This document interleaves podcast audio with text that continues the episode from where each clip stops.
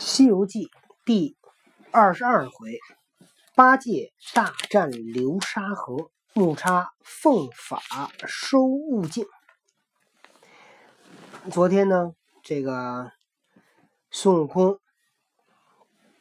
跟猪八戒和沙僧又打了一架，结果这个沙僧又藏起来了，又跑了。次早，三藏道：“悟空。”今日怎生去处？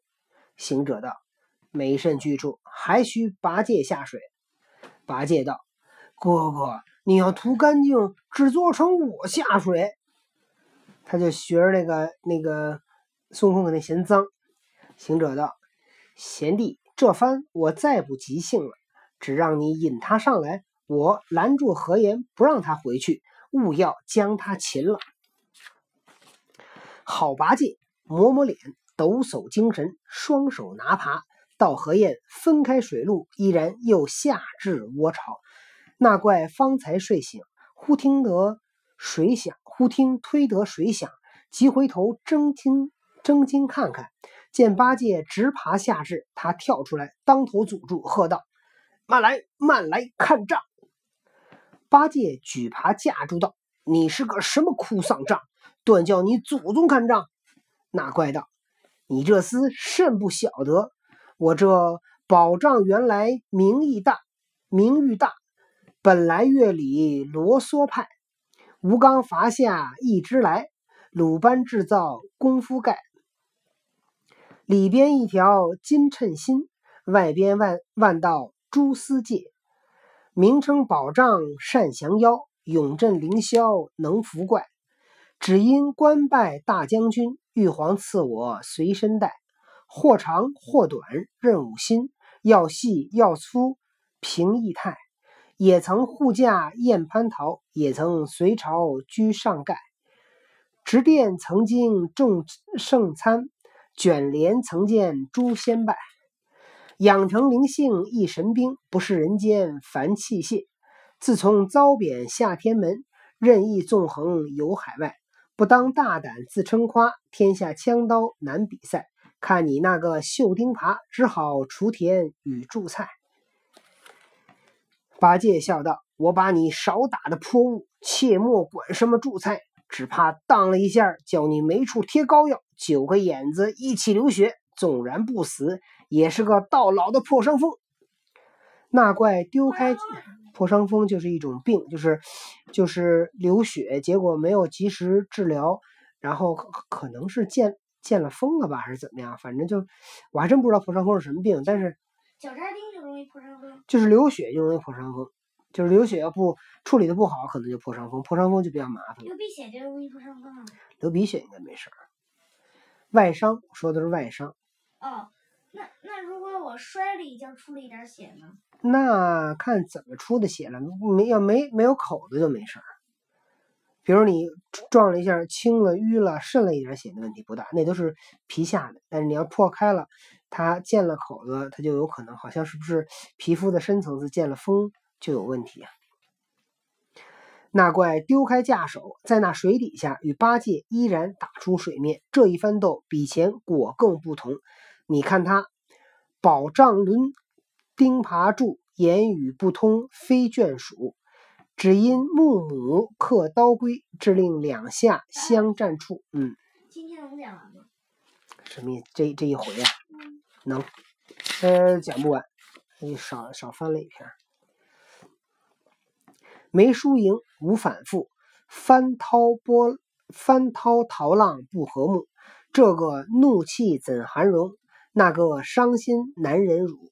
爬来仗架逞英雄，水滚流沙能恶毒，气昂昂劳碌碌，多因三藏朝西域，钉耙老大兄，保障十分熟。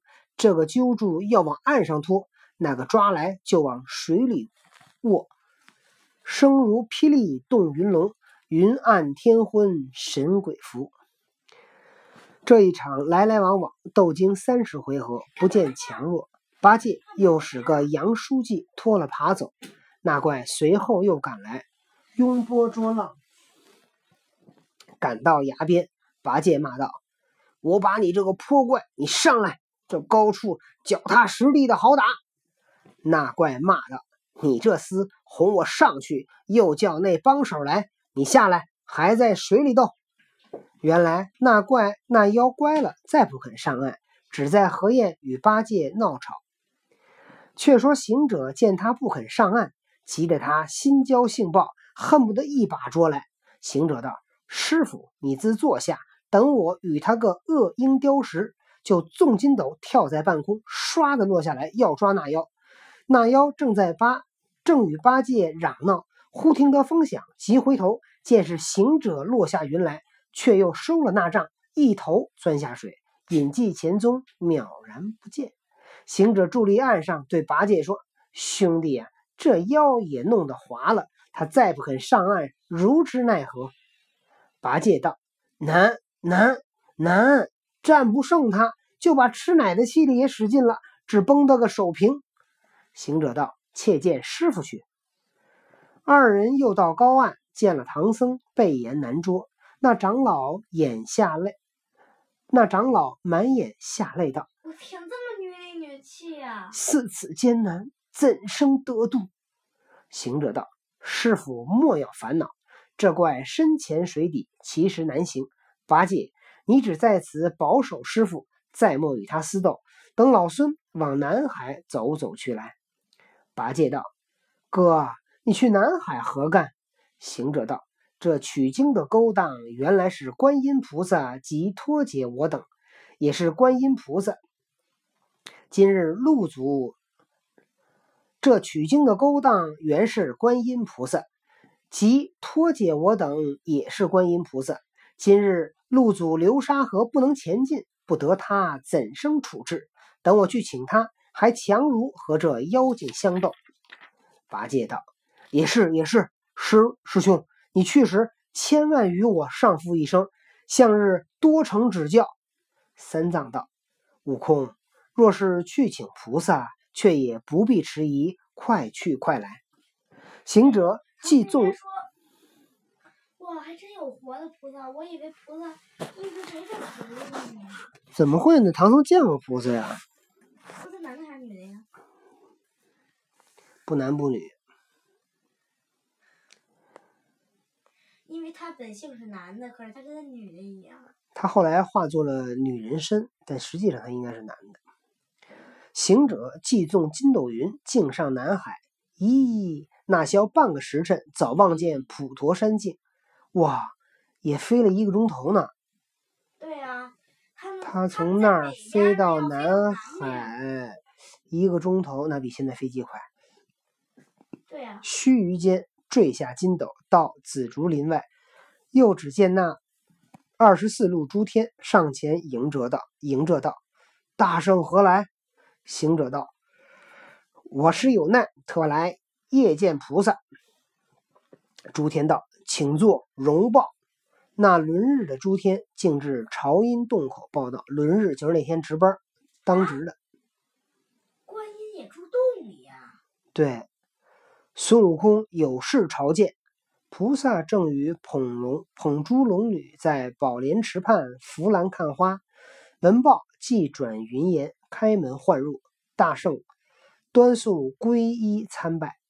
菩萨问道：“你怎么不保唐僧？为什么事又来见我？”天哪，那个他又被愚问了。行者起上道：“菩萨，我师傅前在高老庄又收了一个徒弟。”唤名猪八戒，多蒙菩萨又赐法会悟能，才横过黄风岭，今至八百里流沙河，乃是弱水三千。师傅已是难渡，河中又有个妖怪，武艺高强，肾亏了悟能与他水面上大战三次，只是不能取胜，被他拦阻，不能渡河，因此特告菩萨望垂怜悯，即渡他一季度。菩萨道。你这猴子又逞自满，不肯说出保唐僧的话来吗？这菩萨什么意思啊？人家菩，人家不就是保师傅的吗？行者道：“我们只是要拿住他，叫他送我师傅渡河，水里事我又弄不得精细，只是务能寻找他窝巢，与他打话，想是不曾说出取经的勾当。哦，菩萨那意思是说，你怎么没跟他说你是保唐僧的？菩萨道：“那流沙河的妖怪乃是卷帘大将林凡，也是我劝化的善信，叫他保护取经之辈。你若肯说出是东土取经人时，他绝不与你争持，断然归顺矣。”行者道：“那怪如今却战，不肯上崖。”只在水里潜踪，如何得他归顺？我师如何得渡弱水？大将临凡，临凡就是到了凡间，到了人间了。菩萨既唤晦暗，谁是晦暗啊？木叉。对，就是木叉。菩呃，观音的大大徒弟是吧？嗯。金叉呢？金叉忘了是跟谁了，也是跟一个菩萨，好像。跟个佛。是吗？袖中取出一个红葫芦，吩咐道：“你可将此葫芦同孙悟空到流沙和水面上，只叫悟净，他就出来了。先要引他皈依了唐僧，然后把他那九个骷髅穿在一起，按九宫布列。”却把这葫芦安在当中，就是法船一只，能渡唐僧过流沙河界。惠岸闻言，谨遵师命，当时与大圣捧葫芦出了朝音洞，奉法奉法旨辞了紫竹林，有诗为证。诗曰：“五行匹配何天真，认得从前旧主人，练以利基为妙用。”辨明邪正见原因，今来归姓还同类，暮去求情共复伦。二土全功成寂寞，调和水火没先尘。木叉跟随悟空去收悟净，那么顺利吗？咱们明天再讲。